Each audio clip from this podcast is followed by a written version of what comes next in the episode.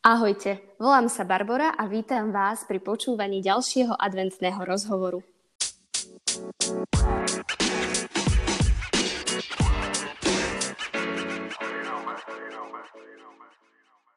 Dnešným hosťom bude Peter Stelo Stelmach. Vítam ťa. Ďakujem, ahojte. Stelo, ja som veľmi rada, že si prijal naše pozvanie do podcastu.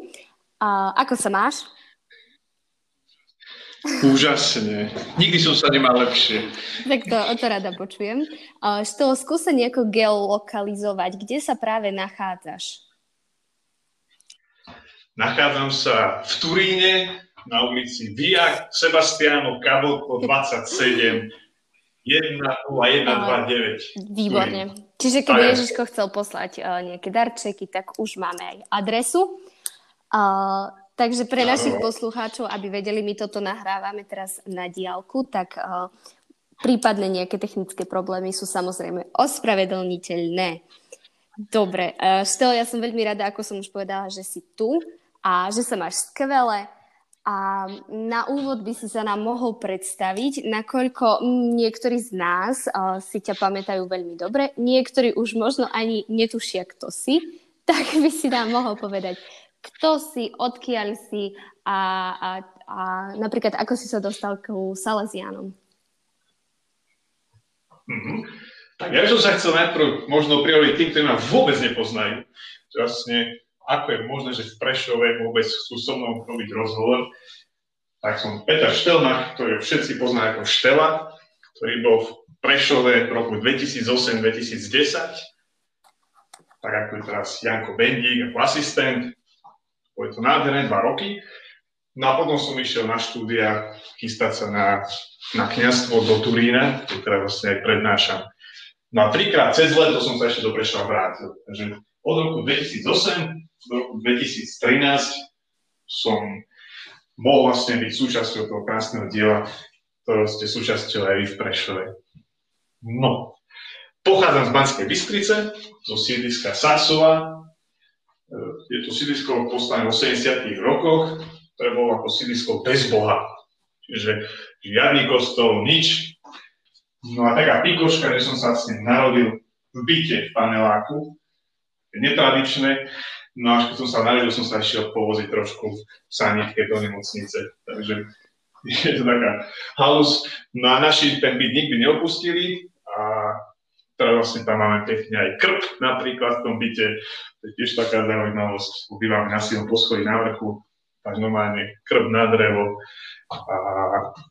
a tak. Takže pochádzam z tohto sídliska, kde na začiatku 90. rokov, keď vlastne padla totalita, niektorí tí rodičia, ktoré mali mladé rodinky, poprosili otca biskupa, nech pošle Salesiánov.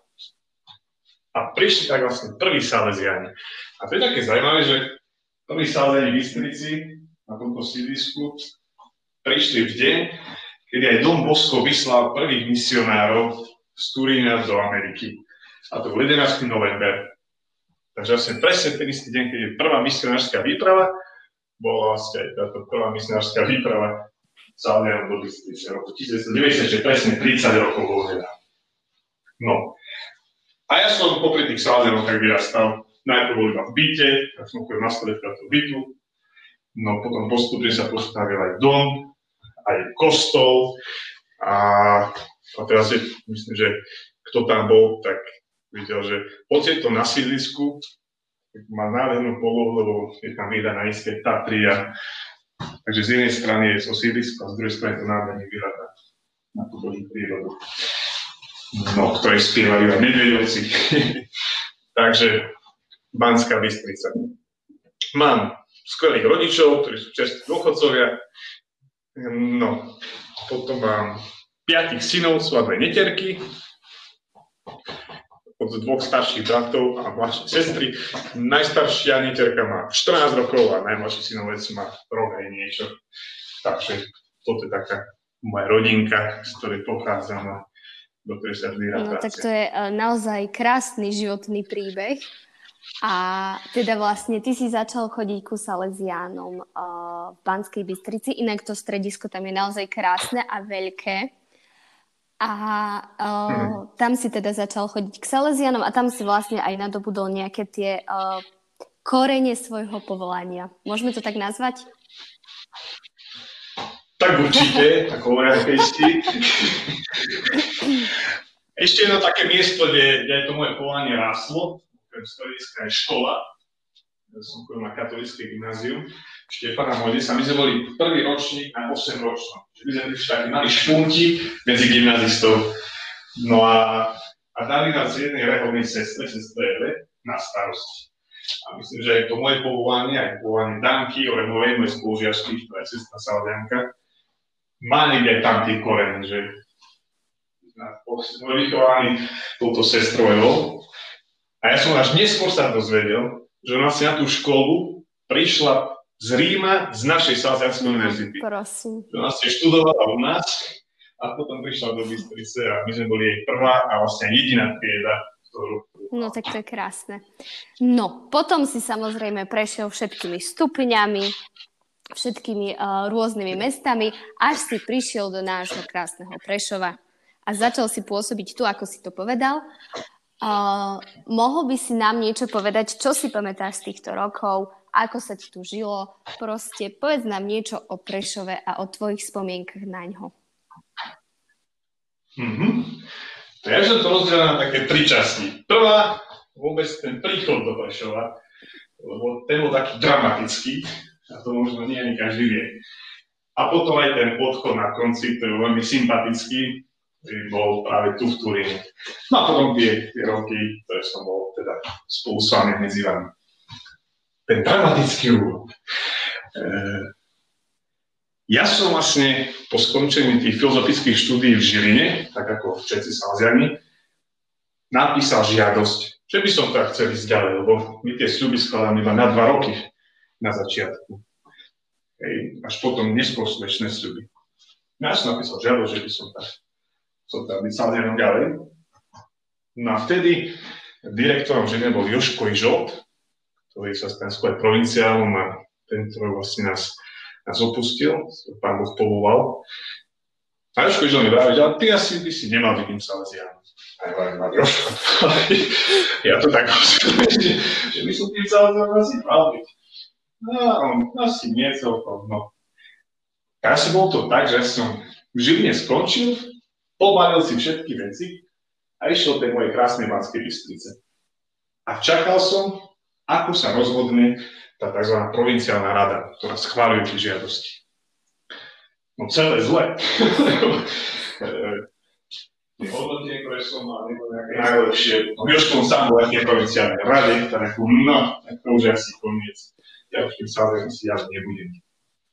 A z nás mi prišla odpoveď, že ideš od tohto leta do Prešova. Super. A ty si bol šťastný? No. Veľmi. A potom, keď som prišiel do Prešova, som myslel, že môže byť ešte viac šťastný, lebo je to skoro miesto. Prečo to hovorím? Pre mňa je to taký silný zážitok toho, čo je v srdci našej charizmy. Celá tá salesianská charizma je o tajomstve Veľkej noci. Niečo zomre a niečo nové sa narodí. A ja som vlastne ten môj veľkonočný zážitok zažil práve v Prešove. No a tu tak premostím. No vlastne v Prešove som mal aj večné sľuby v roku 2012. A to už tak býva na tejto slávnosti. Po zložení sľubov všetci tí Salesiáni, ktorí sú tam prítomní a majú večné sľuby, prídu za tebou, ťa objímu a takto symbolicky ťa príjmu. Si jedným z nás navždy. No a tých slávností bola Jožko Ižovt. A teda už vidím, jak sa blíži a jak bližšie a bližšie a bližšie. No teraz je predo mnou, vlastne tiež ma objal, hej, a povedal mi slova, ktoré nikdy nezabudnem. Povedal, Pán Boh vyhral. Pre mňa to bol naozaj taký silný zážitok toho, že tú Veľkú noc som nezažil len ja sám, ale som ju zažil spolu s ním. A potom bol to aj Jožko Ižovt, ktorý potom raz prišiel do Turína a sám som ho rozprával, že či by som mohol byť raz formátorom a učiteľom v tomto našom dome v Turíne. A sa to naozaj stalo. A tesne pred smrťou, možno niekto vás aj sledoval na Oradku online, bol taký rozhovor o spovedi, kde ma pozvali. A po tomto rozhovore mi tiež vlastne napísal krátku správu na Facebooku. On vlastne tesne pred smrťou sa prihlásil na Facebook, si vytvoril účet, konto, aby mohol byť v kontakte s ľuďmi. A ešte vlastne na tom Facebooku mi napísal. Takže to je vlastne pre mňa taký silný zážitok spojený s Prešovom, s Veľkonocou a s touto našou charizmou. A teda aj s Joškom Ižovtom, ktorý očividne tak pretína celú túto tvoju doterajšiu pôsobnosť. No a z tých takých zaujímavostí v Prešove, čo sa mi zdá také zaujímavé, vy už teraz vidíte ten nový dom, aj s tým kostolíkom, s herňou a so všetkým. Tak ja keď som tam bol, nič z toho nebolo. Takže to sa aktuálne stalo. Ty si bol ešte na Peťke? Ja som bol ešte na Peťke, kde boli všetky tie sardinkové sveté omše, natlačené na hlave, a bolo to strašne krásne. A ja som až z Turína prišiel na posviacku, takže to bol pre mňa taký veľký darček. Po pár mesiacoch v Turín 2010 som asi mohol prísť pred tým 10 rokmi spolu s Pipcom na posviacku nového domu a novej kaplnky. No, takže čo bolo zaujímavé, že na tom celom pozemku stál iba ten modrý domček. A pre mňa je to také symbolické, že prvé, čo aj Sázaj niekde dajú, je svedectvo ich komunitného života. To, že my sme bratia, že spolu žijeme, to je prvá vec. Potom sú všetky aktivity a futbali a hokejbali a stredka a turnaje a neviem čo. To prvé je naozaj svedectvo toho nášho zasveteného života. A preto je také pekné, že ten dom tam stál prvý. A ďalšia taká zaujímavá, že asi to bola skládka, ak som to správne pochopil, že mestské služby tam vlastne nosili odpad. A teraz z miesta, ktoré bolo skladiskom, sa stala taká malá oáza. Ja som naozaj tú oázu tam zažil. To vlastne stretnutia s Bohom cez šport, cez rôzne aktivity, cez stredká, ktoré v Prešove sú, myslím, že tak ako nikde inde, to je taký unikát. No a potom všetky tábory, stanovačka, to je ďalší unikát, čo som nikde nezažil, lebo je to naozaj riadna makačka, ale krásna vec. No, je to také naše dedičstvo, ktoré máme tu v Prešove. No, takže asi ja som v Prešove zažil to, čo Dom Bosco zažil na Valdoku, ja som tak povedal. Dom Bosco na tom Valdoku sám nechcel byť. Jemu keď ukázali ten dom, tak povedal, to je malé, to sa mi nepáči.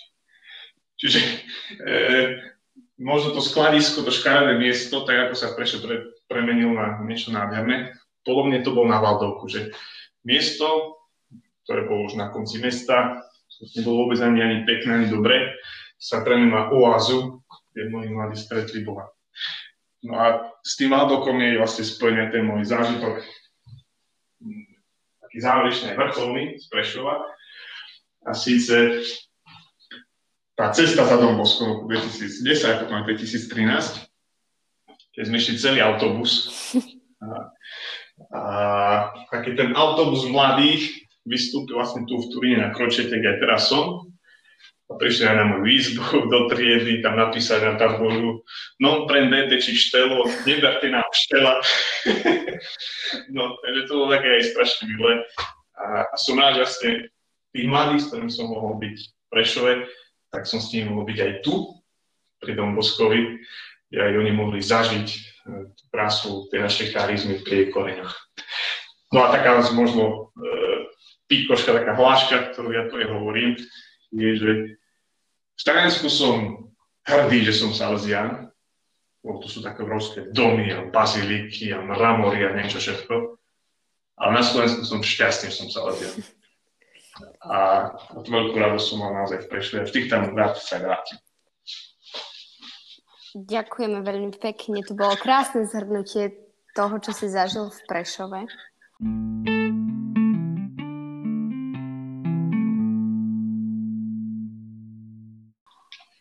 A A ja by som sa teraz rada, aj už si začal vlastne s tým Talianskom, trošku presunula práve do toho Talianska, kde teraz pôsobíš. Mm-hmm. A vlastne ty si aj po tom Prešove odišiel do Turína na štúdia, vyštudoval si. A teraz ty máš taký titul pred tým menom, ktorý si tak nosíš. Jo, ja mám iba jeden titul za menom, SDB, a ten mi stačí. No, tak vlastne v Taliansku všetci tí Salesiáni, ktorí sa chystajú na kňazstvo, idú do toho Turína na 4 roky. A ja som vlastne do 4 rokov mal 5 rokov, asi som sa slabo učil. Takže som to bol 5 rokov a za tých 5 rokov sa mi podarilo vlastne tie posledné dva, som chodil do Milána každý týždeň. A v Miláne som si robil takú nadstavbu, ktorú ma predstavení poprosili, aby som sa špecializoval v morálke. Takže byť farárom a moralistom, to sú dve nadávky dneska, všetci ma milujú. Takže som vlastne si dokončil, to sa volá, že licenciát v Miláne. No a potom som prosil, aby som mohol ísť aspoň na chvíľu domov na Slovensko. Keď sa človek učí od 6 rokov do 30, už má to všetkého pokrk, tak dajte mi aspoň chvíľu takého života medzi ľuďmi. Tak som vlastne 3 roky v Dubnici nad Váhom, kde sa stal zo Stelo nad Váhom, Dubnici nad Váhom. Tam som pribral krásne 10 kg a množstvo krásnych zážitkov.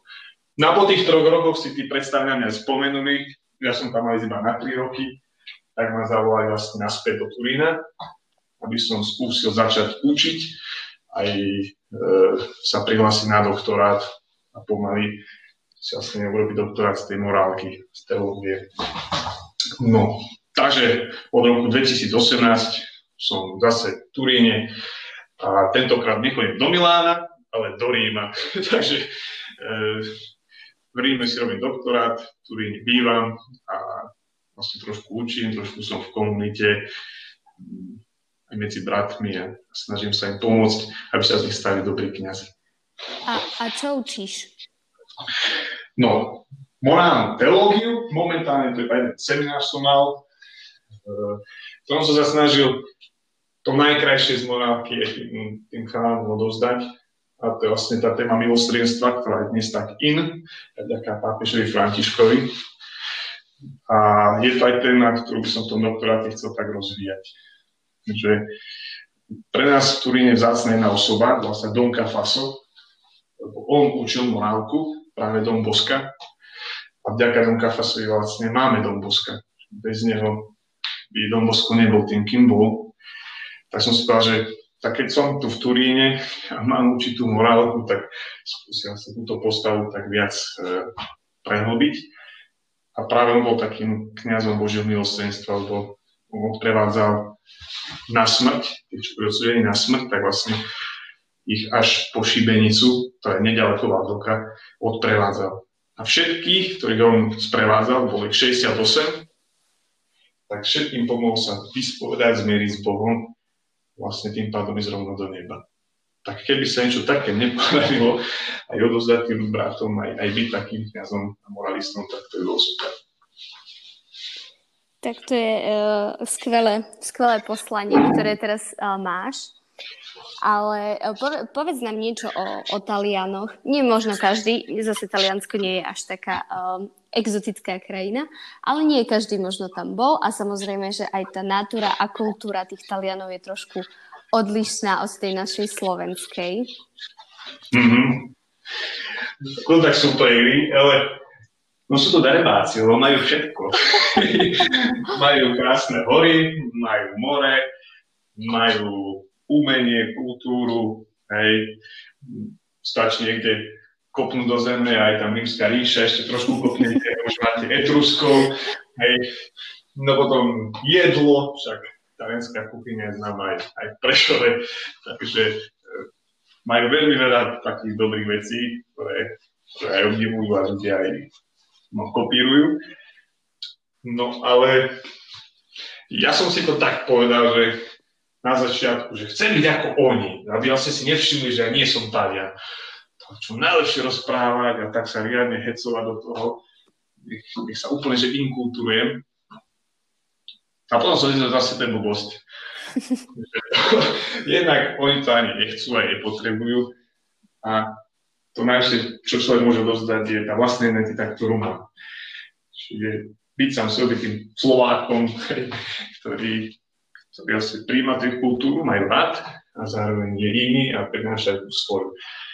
No a také asi klasické, že my prídeme tu, hej, ten autobus mladých z Prešova dostanú studené risotto. Tak kúkajú na to, je čo za obed, studený obed na taj.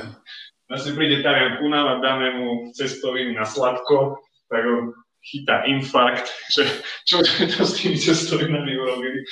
Takže ja mám takú jednu zásadu, to je ako s telefónom, treba mať dve SIM karty, lebo inak si hovoríš správne. Takže jednu mať taliansku tu a jednu slovenskú na Slovensku. A pri zmenách vlastne krajiny treba vymeniť SIM kartu. A nejak na tým ani neuvažovať, že akej kultúry môžem. Keby sme sa bavili o nejakých odlišnostiach, čo sa týka oradka v Taliansku a tu na Slovensku, tak je to rovnaký princíp, alebo sú tam predsa nejaké odlišnosti? No rovnaké sú určite tie domovskové piliere, rozum, náboženstvo, láskavosť, aj to, že je to dom, ktorý prijíma ihrisko, kde sa môže zabaviť, škola, ktorá chystá do života a kostol, chrám, kde sa dá stretnúť s Bohom. To je niečo, čo je vo všetkých tých oradkách. Ale teraz momentálne Taliani prežívajú asi také ťažšie časy, okrem teda odhľadnúť od korony, ale že oni v 60. 70. rokoch mali obrovský boom. Si neviem ani predstaviť, že v noviciáte bolo 100 chalanov, čiže 100 nových Salesiánov ročne v nejakej provincii. Napríklad na Slovensku, keď máme jedného, dvoch, troch, tak sme radi. No, a oni sú na tom teraz podobne, že mám tiež jedného, dvoch, troch. A čiže vlastne ten obrovský počet, čo bol, znamená, že všetky tie oradká boli obrovské, všetko to bolo obrovské. A dnes už tie štruktúry sú veľkou ťarchou, že možno v Prešove sa tlačíte, a to je dobre, že sa tlačíte, lebo keby to zrazu bolo prázdne, to bolo horšie. No a teraz čo je tu, že tie obrovské priestory často sú už prázdne. No, a nie je to také ľahké na úplne. Čo zase myslím, že také veľmi pekné, čo tu je spolupráca aj so školami, aj vôbec tým, s tou štvrťou, ktorej sme, že práve tí mladí, ktorých napríklad súd odobral rodičom, alebo ktorí majú ťažkosti v škole, tak sú organizácie, ktoré vlastne majú u nás svoje sídlo a vlastne práve tie deti, aj teraz cez koronavírus, sú jediné deti, ktoré tu môžu chodiť. Čiže to je také pekné, že v tých najťažších časoch, tým deťom, ktoré to majú najťažšie, sa môžeme vlastne venovať stále. Ty si to už aj trošku teraz spomenul, vlastne tú koronu. Ja už by som povedala, že to je naša taká rubrika v každom podcaste, v každom rozhovore, ktorý robíme, lebo stále sa to pýtame. A tak zase tá korona zasahuje do všetkých životov a tak radi sa pozdieľame o tom, že kto ako to prežíva. No a ty si bol počas prvej vlny v Taliansku? V Turíne? No ja som počas prvej vlny nebol v Taliansku. To bol zároveň. My máme na Slovensku taký projekt, že teológia pre mladých. A to sú víkendové stretnutia. Na ten víkend bol zrovna na začiatku marca, keď som vlastne na ten víkend išiel. A to bol posledný let z Bergama do Bratislavy. Ja som pristal, bol piatok, neviem, či 6. marca alebo 8. Som vlastne vtedy pristal, o jednej zasadal prvýkrát krízový štáb a prvé, čo zrušil, boli vlastne lety medzi Talianskom a Slovenskom. Takže ja som priletel, no stal som sa biologickým teroristom, lebo nikto ma nechcel ani doma. Peťko, máme ťa radi, ale doma nechoď. No, potom ani v komunitách. No, nikto príde z Talianska, ešte priletel z Bergama, ktoré bolo tým epicentrom, tak to bolo zaujímavé. Takže sme boli 2 týždne, celá tá partia toho víkendu v karanténe, na tej chate. No, potom som vlastne u rodičov doma. Čo je taký veľký dar, lebo táto má rakovinu, tak vlastne môcť byť doma, to je taký dar zhora. Potom odbieha na tom pohrebe Jožka Ižovta, o ktorom sme hovorili, bol tiež taký pre mňa veľký dáček. No a ja som asi mal na ten kontakt cez WhatsApp, cez telefón, s komunitou, do ktorej patrím, v Turíne. A práve tam ten koronavírus prišiel. Že 60, bratov, 40 približne boli chorí. Ako vtedy testy bolo málo, takže nemáme tu istotu. Už keď je 40 ľudí chorých v jednom dome, už to je dosť silný znak. A keď potom tie testy prišli, tak tí 7, ktorí ich robili, tak medzi nimi pozitívni boli.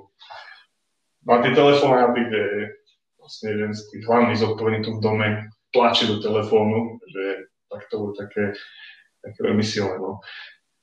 Tu sa úplne zastavil život, jediné, čo bolo počuť, bol zvuk sanitky, my tu máme ďaleko nemocnicu, takže to bolo veľmi tvrdé. Zamestnanci asi mi odmietli chodiť, vlastne bolo treba aj variť, potom všetky príjmy nášho domu sú závislé aj vlastne, tam máme divadlo, alebo ktoré sa prenajíma a podobne, aj ľudia do kostola, ktorí chodili, tam už nechodili, vlastne tie príjmy išli dolu, takže tak celkovo tá kríza aj náš dom dosť chytila. Och to, keby si videl, až zimom riavky mám.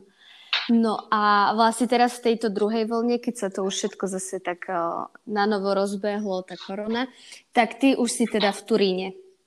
Áno, no my zase boli zase červená zóna Turín.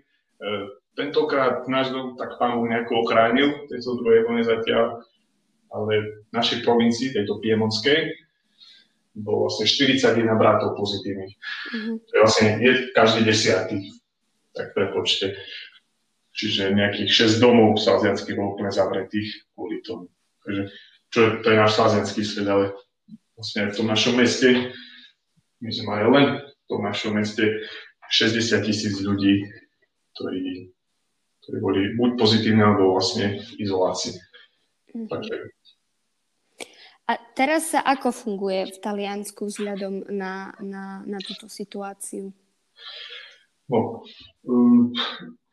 Tie predpisy sú pomerne prísne, ale to dodržiavanie je také alla italiana. Benevolentné. Áno, áno, normálne. V našej štvrti máme trhovisko, tak bol trh teraz cez víkend a podobne. Žiadny problém. No, ale napríklad sviatky budú dosť prísne, že od 21. do 6. sa nesmú vlastne ľudia presúvať medzi regiónmi. Takže keď niekto ide na Vianoce niekam, tak tam musí zostať vlastne až do 7. januára. Tým pádom sú to tie 2 týždne, že keby náhodou aj bol pozitívny niekto, tak vlastne s nejakou takou istotou sa môže vrátiť tomu, že nedonesie tú nákazu, odkiaľ prišiel. Tak sa tak dúfa. Uvidíme, no. Sú rôzne nálady od tých, ktorí teda robia pochody v Ríme a nie ich málo, vlastne žiadny koronavírus neexistuje a že ukážte nám tí mŕtvoly a mená, no, až po tých, ktorí jasne s tým rúškom pomaly aj spia a boja sa. Takže. No jasné, tak Taliansko si toho teda dosť zažilo v tej prvej vlne. No, Stelo, ďakujem ti veľmi pekne. Bolo to za toto svedectvo aj tvojho života, aj života v Turíne, aj života Talianov. Ďakujem. A vlastne nakoniec by som ťa chcela poprosiť, to je už tiež taká naša rubrika, či by si mohol niečo nám odkázať, nám mladým z Prešova, možno niečo skrz Talianska a tejto skúsenosti, alebo skrz hocičoho, čo si myslíš, že by sme mohli, čo by sme my mali počuť tu na Prešove? No, tak asi to, čo vlastne mne ten Prešov dal, ten zážitok, ktorý som mal ja, aby ste vlastne vy tak zažili, zážitok Veľkej noci, aby vo vás niečo také staré zomrelo a nové sa narodilo, aby ste sa nebáli, keď niečo odumiera, lebo Pán Boh ma potom pripravil niečo ešte krajšie. A to dielo, do ktorého patríte, vlastne je takým, si myslím, aj živým svedkom toho. Niečo, čo bolo mŕtve, alebo s chvátkou sa stalo niečím krásnym. Tak, aby ste to sami zažili a prinášali to tam, kde ste. Ďakujeme veľmi pekne. Aj my tebe želáme, aby si bol hlavne zdravý a aby si bol rád tam, kde si. Ďakujem pekne. No a čaká vás tu v Turíne. Keď pomene koronavírus, tak dúfam, že príjete sa pozrieť, pozdraviť Dom Bosca. Teraz je tu krásne nové múzeum, Dom Bosca. To ešte nikto z vás nevidel, lebo bolo otvorené iba v novembri. Takže sú to opäť krásne veci, ktoré sa oplatí vidieť. A Dom Bosco vás tu vždy čaká, alebo tu ste tiež doma. Ďakujem veľmi pekne. Budeme apelovať na našich Salesiánov. Aby sa teda uskutočnil ďalší takýto výlet. Tak ja sa s tebou lúčim, Stelo, aj vy, drahí poslucháči. Počujeme sa zase o týždeň v stredu pri ďalšom, v poradí už 4. adventnom rozhovore. Majte sa pekne.